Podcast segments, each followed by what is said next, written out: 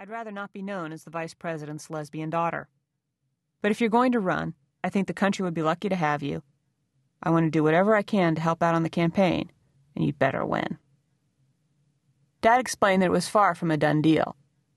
The governor had indicated that he wanted to consider him, but Dad hadn't yet agreed. And there was still a very real possibility that the governor would choose someone else. As head of the search committee, my dad's job was to make sure that Governor Bush had all of the information he needed to make that decision.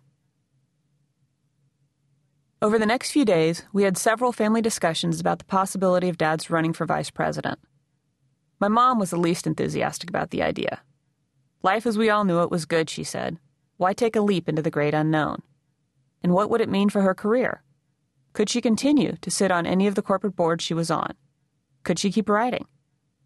My sister Liz was wholeheartedly in favor of his running. We joked that she had already started painting Cheney for Veep campaign signs in her backyard. I was somewhere in the middle. I thought Dad would be an excellent vice president and that it would be exciting to be part of a national campaign, but there was no doubt that it would change my life, and I was very happy with the way it was, living quietly in the mountains of Colorado and looking forward to starting business school in the fall. I also had to consider Heather Poe, my partner, and her feelings on the matter. She's a smart, warm, funny, and incredibly private person who rarely enjoys being at the center of attention. Heather and I first met when I was in college. I was on the women's hockey team, and Heather played for one of the other teams in the league, and we started dating about a year after I graduated. In the eight years that we had been together, we had pretty successfully managed to stay out of the spotlight, but that was likely to change if Dad became the vice presidential nominee. We had several long discussions about what it would be like reporters calling, even staking out our house, political extremists protesting in our neighborhood, We'd lose the anonymity that allowed us to go to the grocery store or snowboarding or whatever we wanted to do without people watching our every move and reporting it to the gossip columns. Heather was not thrilled with the idea of herself and our private life being pushed into the public eye, but she is calm, steady, and generous of spirit. It's not my first choice, she said, but I love you and we'll figure out a way to deal with whatever happens next.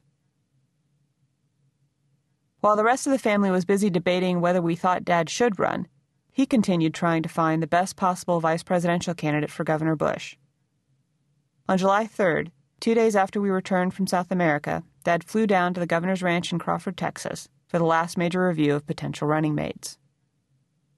After they'd gone through the list of candidates, Governor Bush invited my dad out to the back porch of the ranch house. Sitting out there in the stifling Texas summer heat, Governor Bush said, You know, Dick, you're the solution to my problem. Dad agreed to explore what he would have to do in order to be a viable candidate. One crucial step, because of his history of heart disease, was to get a medical checkup. He flew to Washington, D.C., had a stress test, and put his cardiologist in touch with the well known Texas heart surgeon, Denton Cooley. A few days later, my parents were in Minnesota, where my mom was attending a board meeting, when Dad was called out of a dinner to take a call from Governor Bush. The governor told him that he had talked to Denton Cooley who said there was no medical reason that would prohibit my dad from running for vice president. This was great news, of course, but my dad said that he wanted to be sure that the governor had fully considered the downside of choosing him. He wanted the opportunity to lay out the case against himself as the nominee. The next weekend, Dad flew to Austin to meet with Governor Bush, Karen Hughes, and Karl Rove. Dad spoke in very direct terms about his health, saying that if he experienced chest pain, he had to go to the hospital immediately and that this was not likely to have positive political benefits during a presidential campaign. He also spoke about his conservative voting record and the fact that he and the governor were both residents of Texas and had been involved in the oil business. Knowing my dad, I'm sure he didn't hold anything back as he laid out the disadvantages of selecting him as the nominee. He can be totally candid, even when it's not in his own interest to do so, a trait that makes him pretty unusual in politics. The meeting ended with no decision, at that point, there was still one other candidate under serious consideration John Danforth of Missouri, a well respected senator from a key battleground state. In mid July, my dad arranged for Senator Danforth and his wife to meet with the governor in Chicago. He accompanied the Danforths to the Hyatt Hotel off Michigan Avenue where Governor Bush was staying, then left the three of them while they discussed the senator's possible candidacy. But as time went on, it looked increasingly as though Dad was going to be the governor's choice. There remained, however, one major obstacle to his joining the ticket his Texas residency. According to the 12th Amendment, a state's electors are prohibited from casting their votes for both a presidential and a vice presidential candidate from that same state. If my dad was going to be the nominee, he would have to reestablish his residency in Wyoming, where he'd grown up, lived for over 40 years, and been the congressman for a decade, or he would risk losing the Texas electoral votes.